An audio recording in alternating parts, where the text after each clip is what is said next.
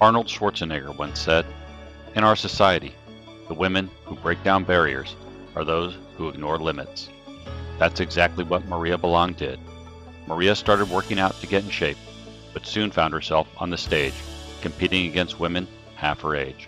This mother of four would go on to capture one of bodybuilding's top honors, earning her IFBB Pro card in the ultra competitive bikini division. Maria's accomplishments are not just a source of pride for her family, but also for her people, the Lahu. The Lahu are an ethnic group that lives in southern China in the Golden Triangle area of Laos, Thailand, and Myanmar. Maria was among a small group of Lahu from Laos who settled in America as refugees after the Secret War and shows us that limits are only in our minds.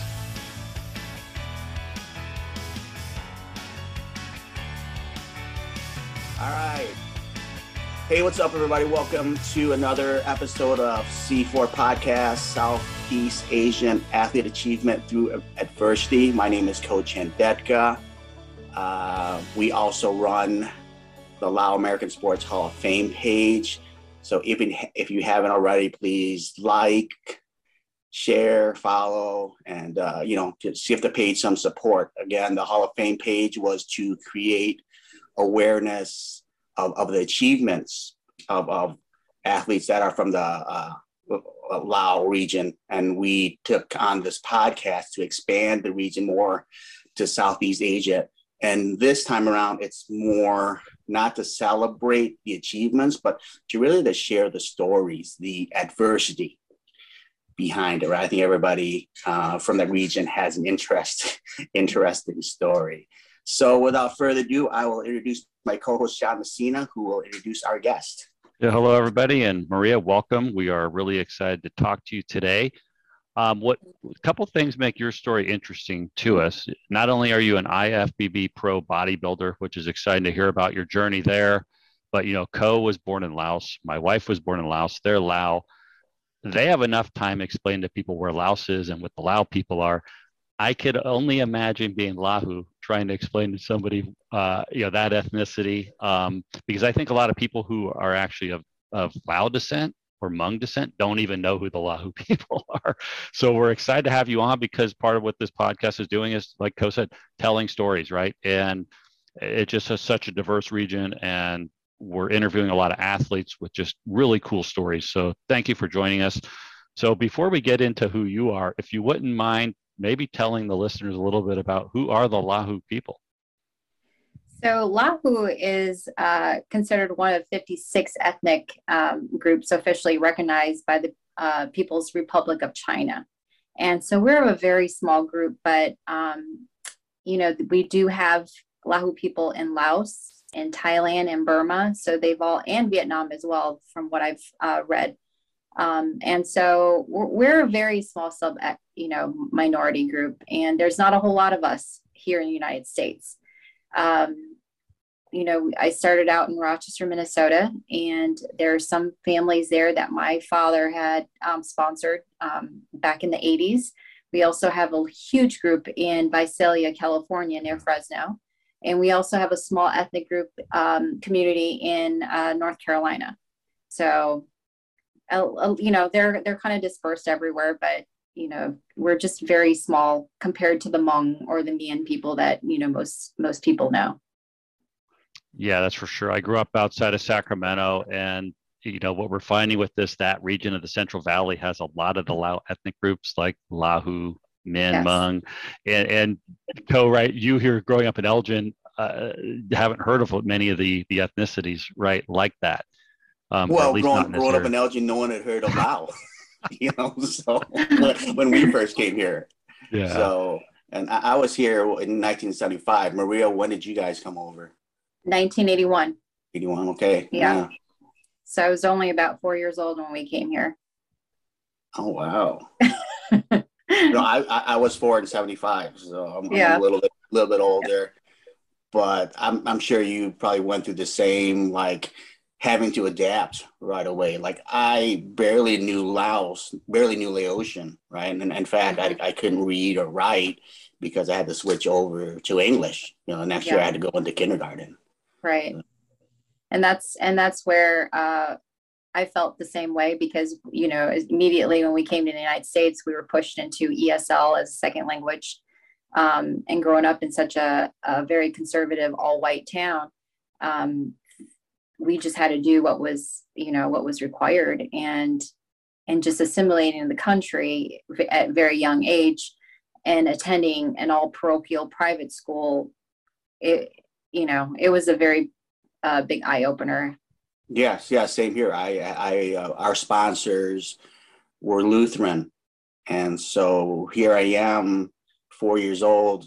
I'm getting the hang of, of speaking and, and listening to Laos around my family, mm-hmm. and and knowing Buddhism, right? And then now I'm learning English and I'm learning about Jesus, right? You know, so it was it was kind of like I didn't know. I I got very confused you know, in, in a way uh, at the early ages. Right. And I'm sure, I'm sure you spoke a lot of English at home too, and not really speaking the language. Um, and that's where I lost a lot of my own native tongue because of that. Yeah. Yeah. So. Same, same here. Yeah. And are you, know, are you, are, are you, how big is your family? Where, where do you fit in in your, uh, so my father was uh, married prior to um, my mother, his first wife, he had five children. And so three out of the five um, passed away. Okay. And so he had two daughters. And as a single father, he put um, my my other sister that I've known since I was little into a boarding school in Thailand. Then he gave the other daughter up for an adoption. So I've never met that other half sister at all, and we don't know if she's still alive or not.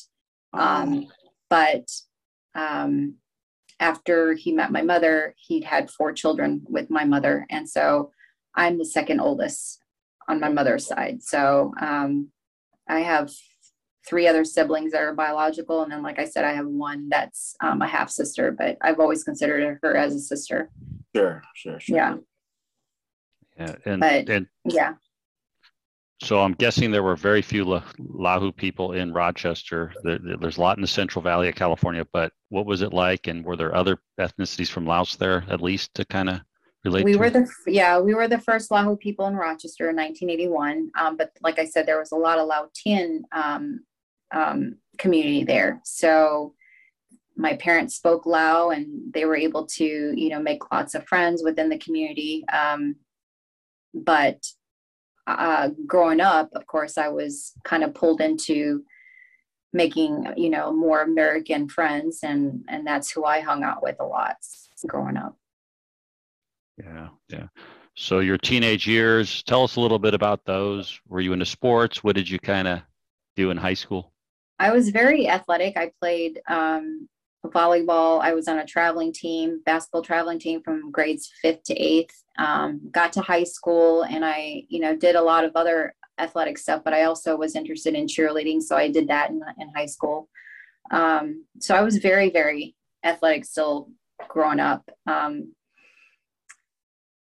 and then um, after high school, of course, you know, I, I, I don't know if we want to delve into this now, but I, I did get married pretty young and uh, you know moved away from Rochester. So my my question, and we can get we can get back to that. I still wanted to go back a little bit and tell me your first experience with seeing snow because I freaked out. Well, it was like I had never seen it.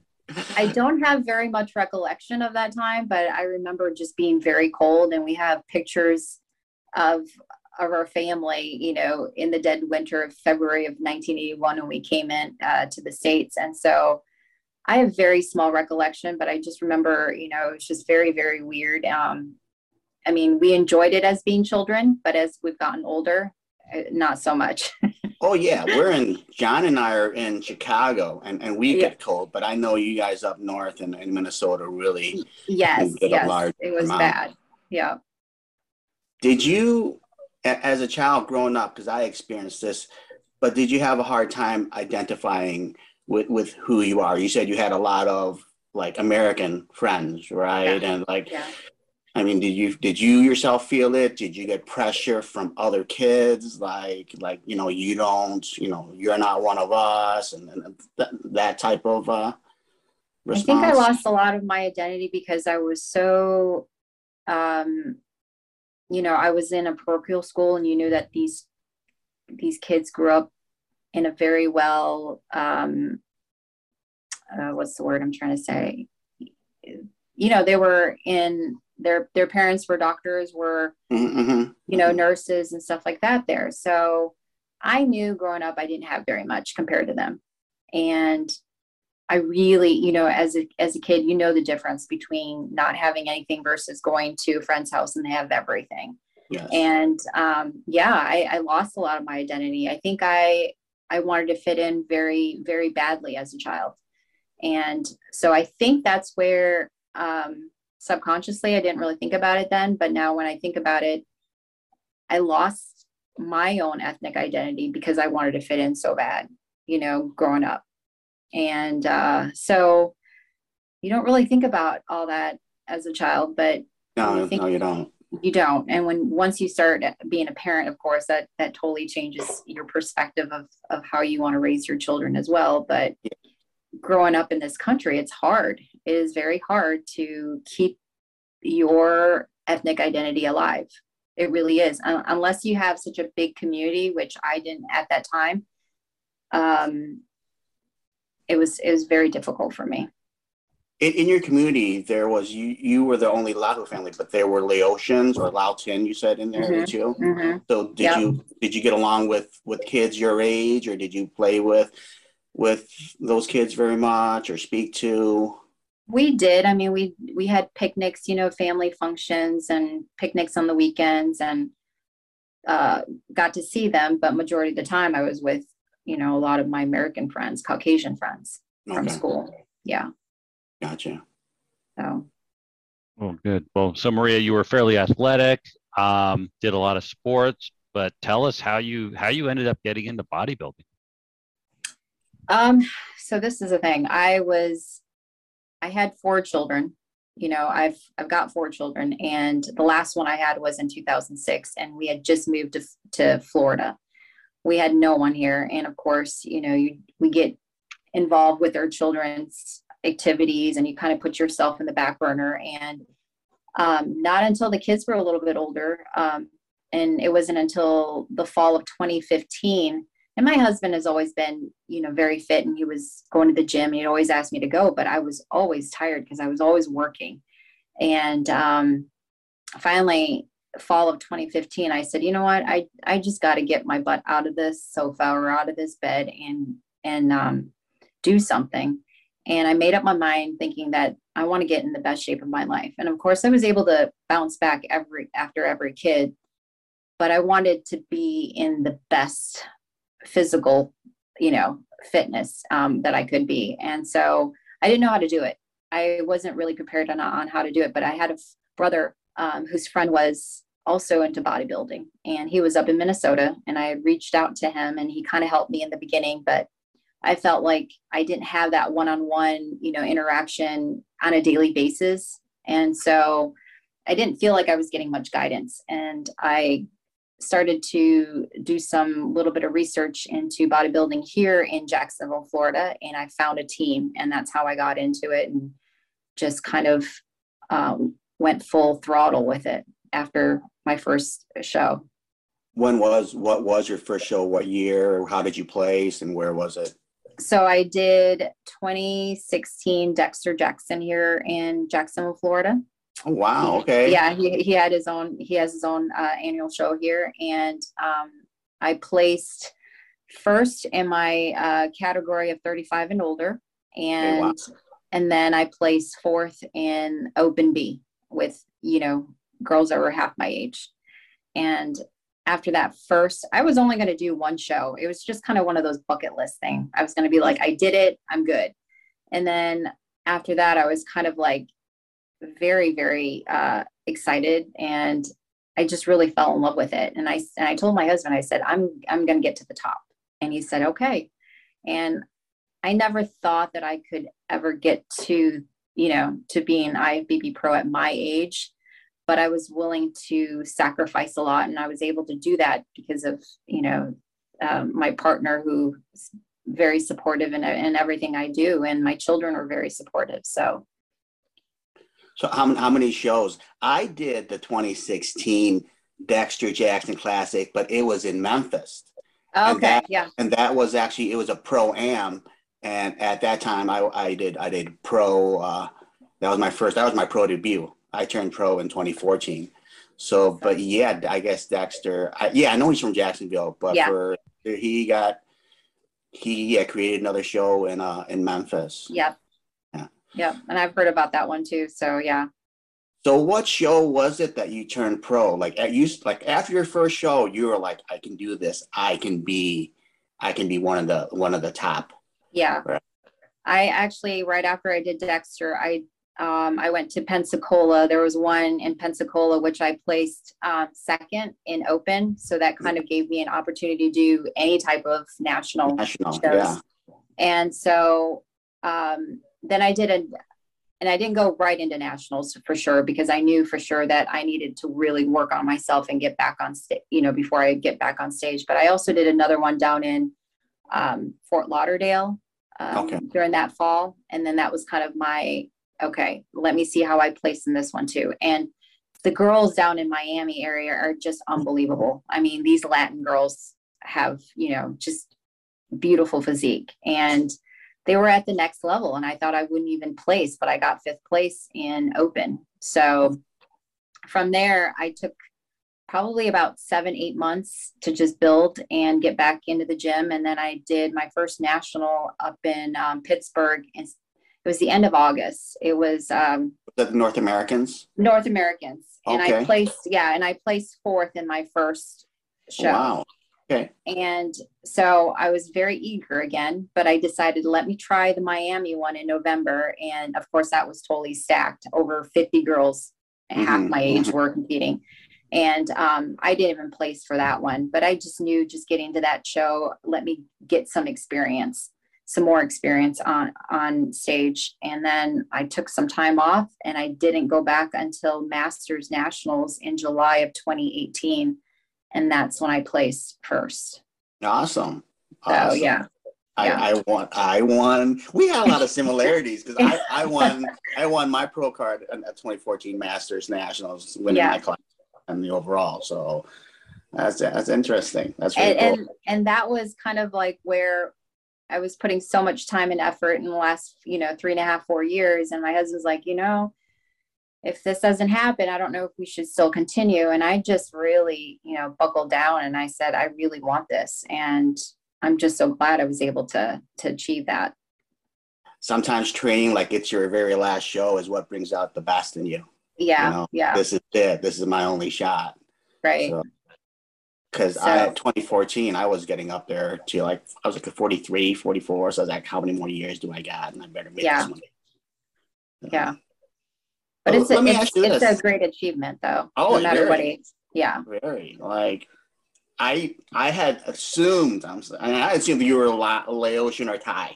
Okay, so I didn't you know because there there are a few other there are a couple other uh, IFBB bikini uh, females. Uh, one, one is Mel Champathang, mm-hmm. but she is yeah. from Canada. Yeah. then Noy Alexander, and, and I think isn't she from Miami she's, as well? She's in Miami. Yep. Yeah. Okay. And I met her at that one show that I did in Miami. She was, of course, a pro at that time. And I, she got first place that night and was able to go to Mr. Olympia again. Olympia. That, yeah. yeah. Oh, so. Awesome. You get yeah. now. You guys have a good rapport amongst each other. You guys stay in touch, or? Um, you know, she hasn't been competing for a while. She's kind of just doing, you know, staying in shape, doing her Instagram thing, and and I really still look up to her. I still look, I've never met Mel yet, but I know, like you said, she's from Canada. Um, I've met other ladies, you know, like uh, there's a Vietnamese girl in Texas. Um, I met her and, you know, other, I guess there, there's a couple girls that I've met through. Um, there's a Filipina lady that I met through North Carolina. She's also an IFBB pro.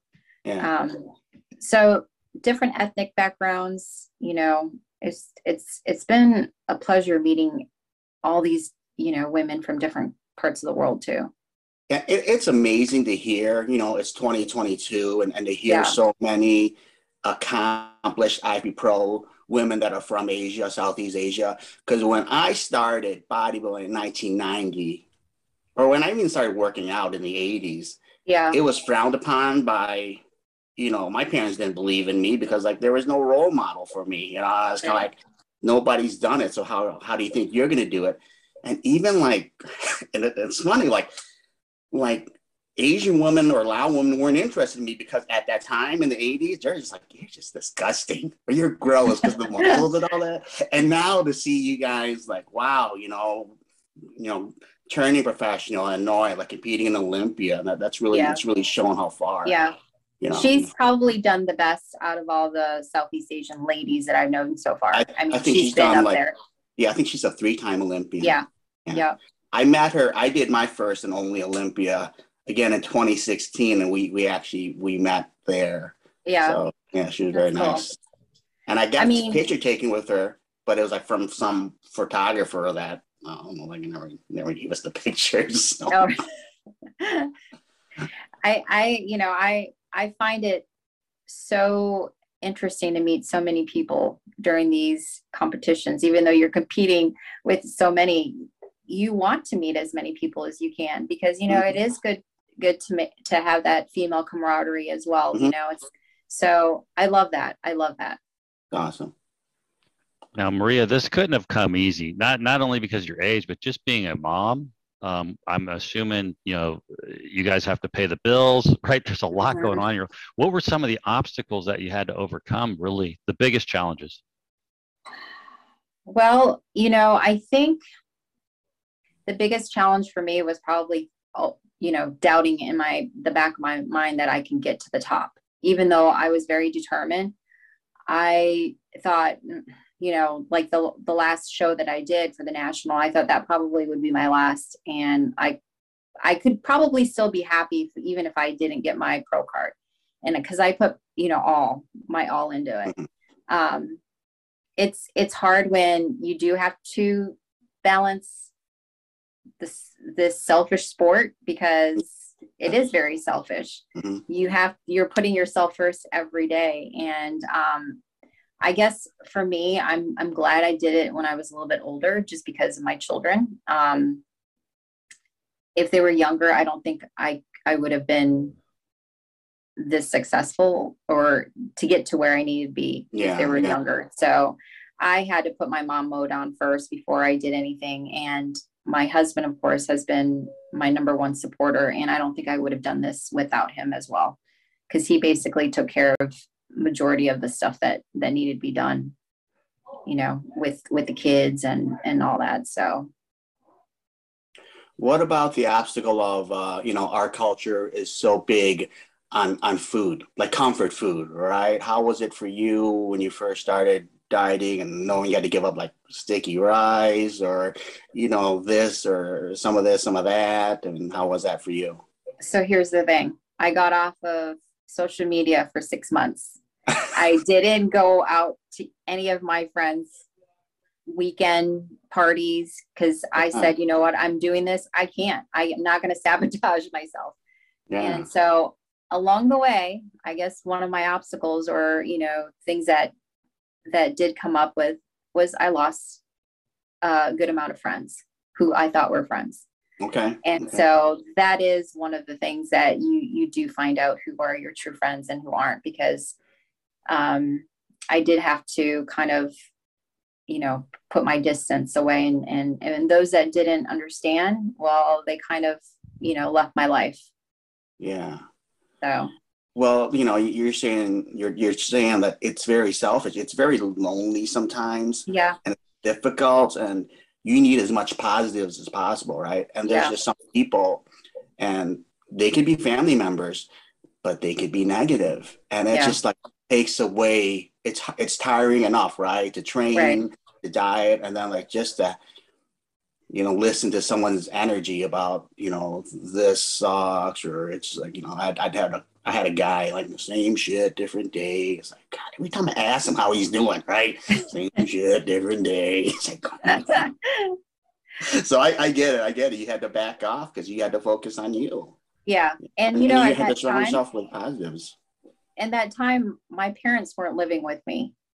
And so I didn't have to explain to them what I was doing. Oh, They were out in California. So they heard through the grapevine that I was doing this. And, uh, you know, everybody was, the Lahu community in, in California um, were very ecstatic that I got to where I am. And, and even though I don't know the entire Lahu community there, they knew my parents because my parents are pretty well known in the community. And they just thought that it was just great that, you know, I was able to represent That's our awesome. uh, yeah but yeah that um i think if i had other major you know things that were gonna kind of um be conflictive of what i was doing i don't think i would probably have gone you know as far as i probably would have because like you said there is a lot of negativity and people just don't understand and they'd be like well why is she doing that what is Mhm. she trying to prove you know Mhm. so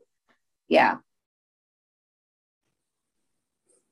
Yeah, well, that's incredible. So, well, tell us a little bit about what you're doing now. Are you still competing? Um, what's going on in your life now, Maria? So I have been renovating a house since March, Oh. and that has been consuming a lot of my time since March. Um, we've demoed two bathrooms.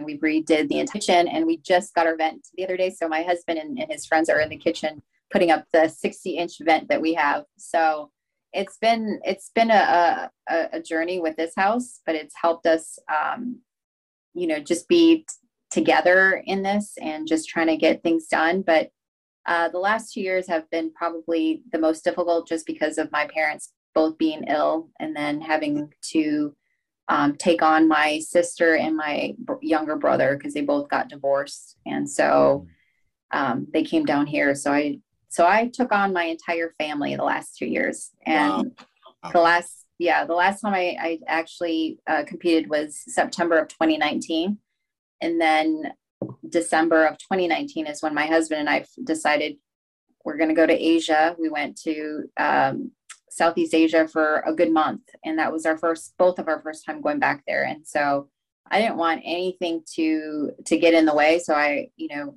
we just went there and ate whatever we wanted while we were Yeah. there So you said you competed 2019 September. So you did you did a pro, pro show. I did three in September. Uh, I mean, three in 2019. Yeah, the first Awesome. one was the Clash, um, out up in Aiken, um, and then I did another one in North Carolina. I can't remember what what city it was. Um, it was further up North Carolina, and then the last one was the Tampa Pro in September of 2019. Oh, that was nice and close for you. Right? Yeah, yeah. So I didn't really go too far. I was able to to stick around Florida area, um, but that was the last time, and I kind of needed a break after that.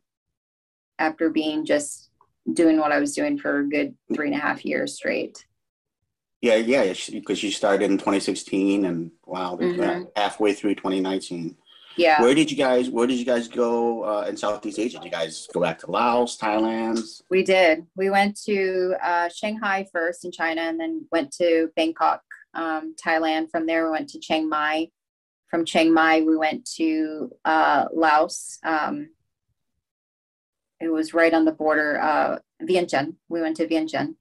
Um, and then we also went to another city uh, at least two, three hours north of, of Vientiane. Luang Prabang. Prob- yes, yes. Okay. And we went up there for a big music festival. We had a friend that lived there, so he took us around. And then from there, we went to Vietnam. And Okay. and- yeah. So we had we had a really good time.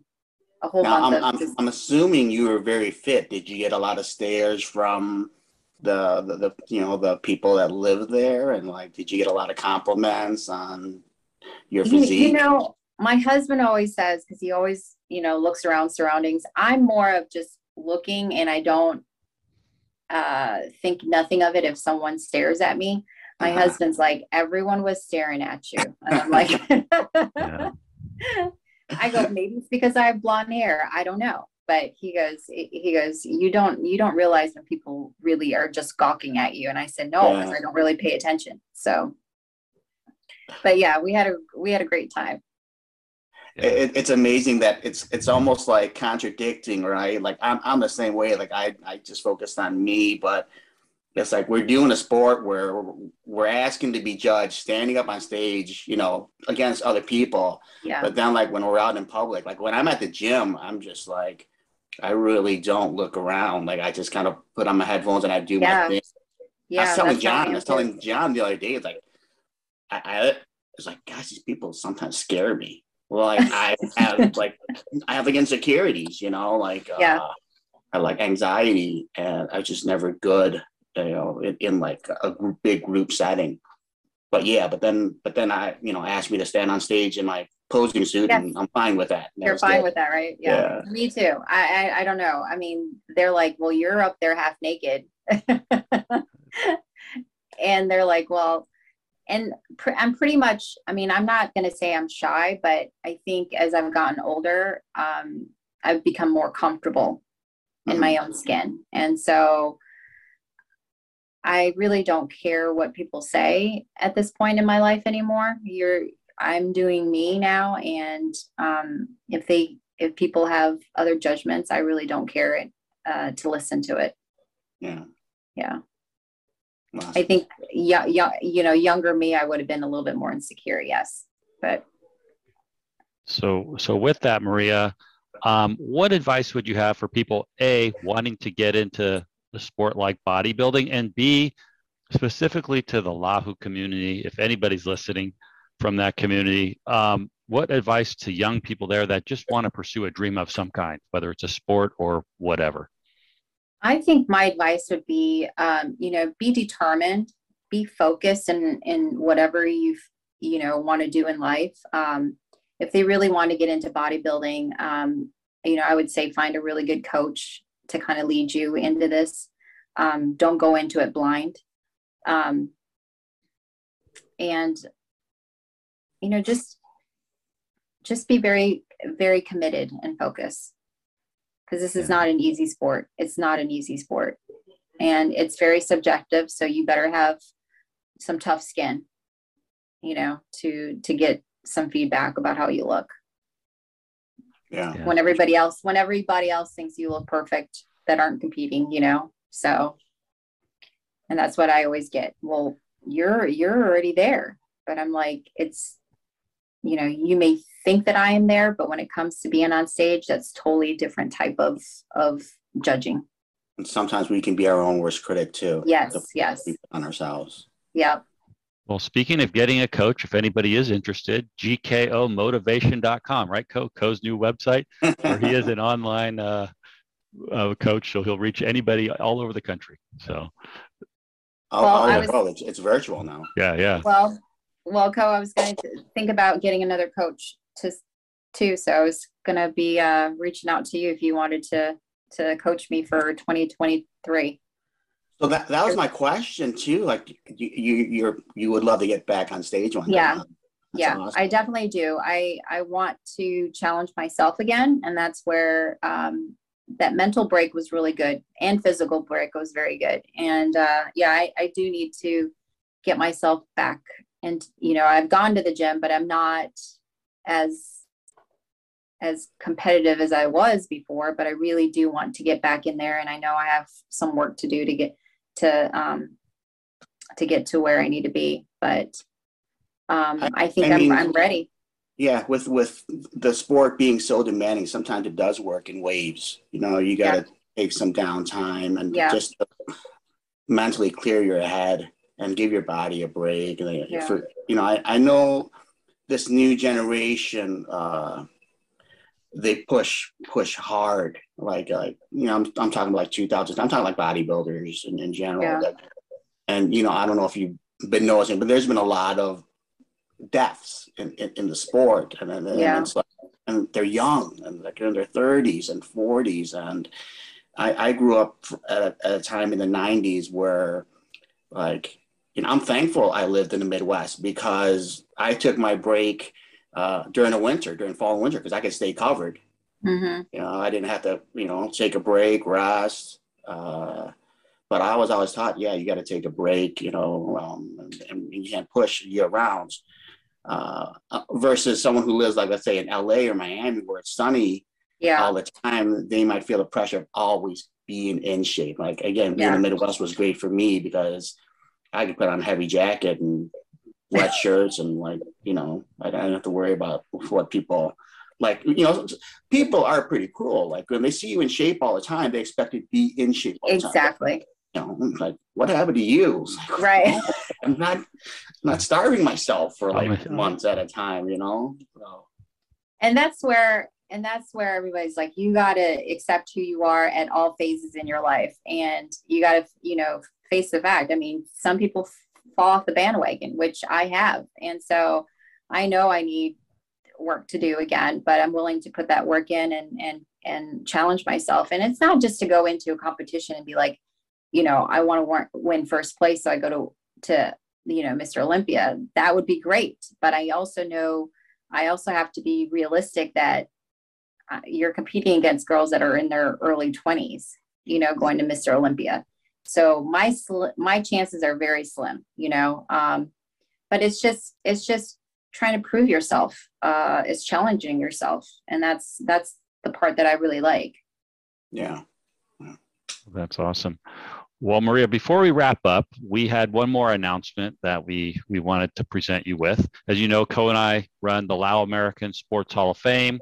We set it up last year and it, it's about recognizing athletes with whether they're lao hmong or any other ethnicity of laos um, really to motivate the next generation and young people and show people out there that there are role models and that they can do it. So, Co wanted to uh, tell you something, Co.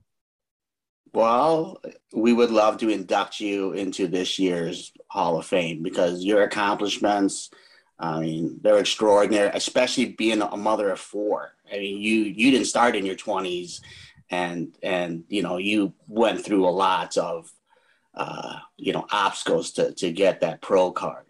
You know, so we would well, love to you. induct you into this year's Hall of Fame. Get oh, your, well, thank you so much. Get you your own wing. So yeah, yeah. So so so welcome to the Hall of Fame, Maria.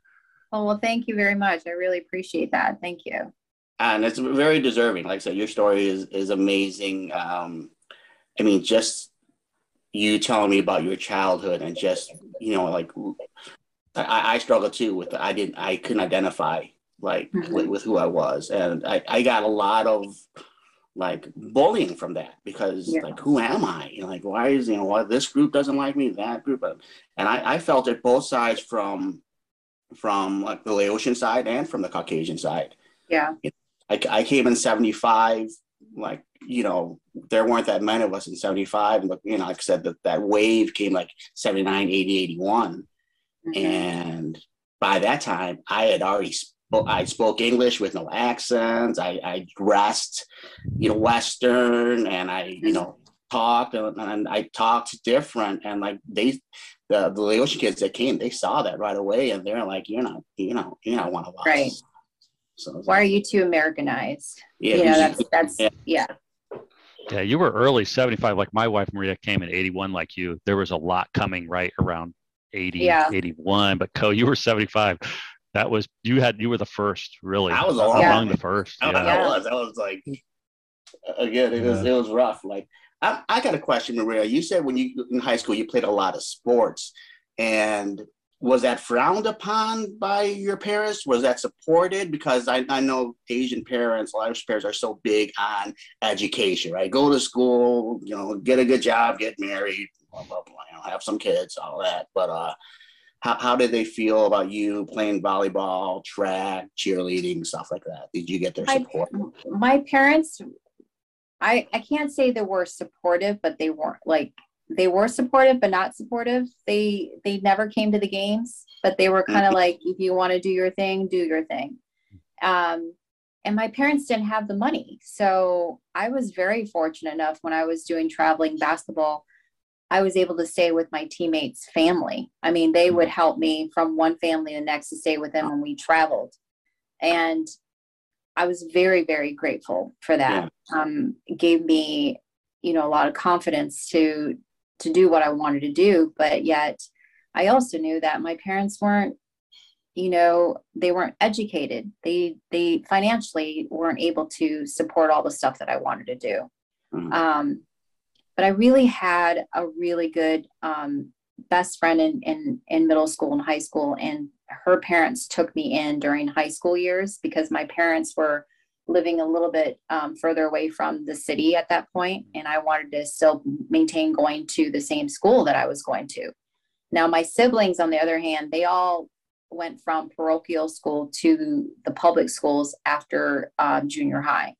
I stayed in the private sector all the way up until I graduated, and so uh, they were they were my second family, and they took me in when and my parents, you know, were very um, were very adjusting too. But at the same time, they probably they didn't say no, they didn't say yes, but at the same time, I really wanted to stay where I was, and they were that they were supportive in that part where I was able to live with my second family during high school. I got the flat out no. I got no. Like stomped on no. No way, you can't do it. You're not good enough. It just looking back, it was like I, I can, you know, it, it, it was it was rough.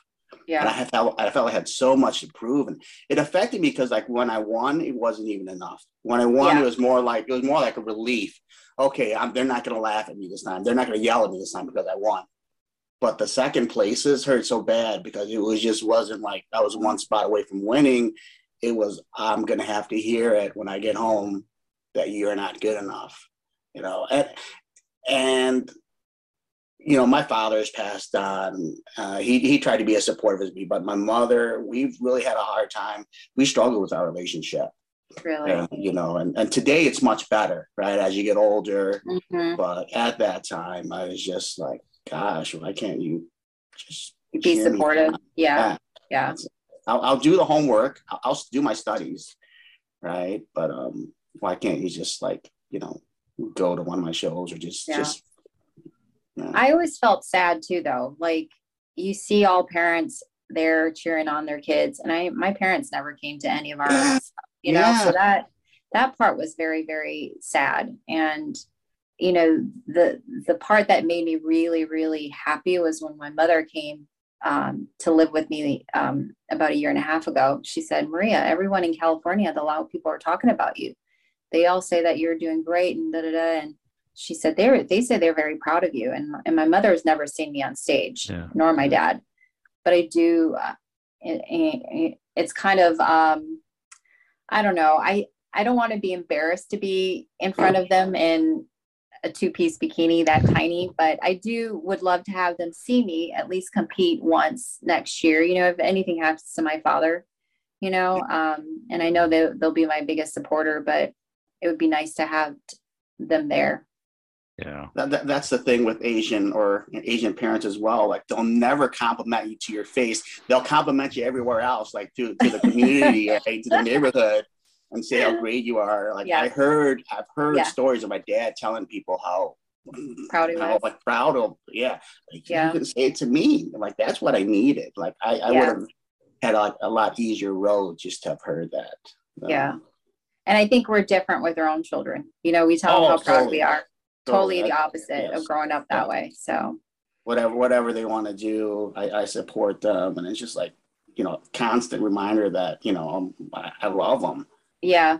Yeah. But now they're, they're now that they're teenagers, right? Teenagers, so now it's getting kind of yucky. Like, let me back off. They'll love you's dad, you know. But I do, you know. So yeah. Well, I have three that are adults now, and then I only have one that's in high school. So I've got one more left, a couple years here. Um, but yeah, no matter how old they are, you, you're still very proud of them, and you know you want the best for them no matter what. Is, is you said a couple more years? So is he or she driving, or Not starting to drive? Oh, Not yet. I, I just started well, this year with mine, and he still got his permit, and uh, that's that's something. Yeah. I mean, you can, yeah. Uh, I'm I'm a little hesitant with that just because here in Jacksonville, Florida, uh, Floridians drive crazy anyways. Yeah, but yeah it's it's a little bit more scarier to let them be on their own. Yeah. But, yeah. Well, good. Well, Maria, we're we're really happy you came on. Great interview. Um, you're inspiring a lot of people out there. So thanks well, a lot I am, coming. I'm so sorry for just the, all the delay that I've had. Oh But, my- you know, you I'm just so, so- glad. So well worth the wait. So well worth the wait. Well, So thank you. thank you for being patient with us as well and all that. Well, I had I had a very fun um, conversation with you guys. Thank you for this. All right. So, Johnny, got any final words for our audience? No, that's it, Maria. Thanks for coming on. Great show today. Well, thank you. Bye bye. The C4 podcast is brought to you by the Lao American Sports Hall of Fame. Visit us on the web at laoamericansports.com, celebrating the first, inspiring the next.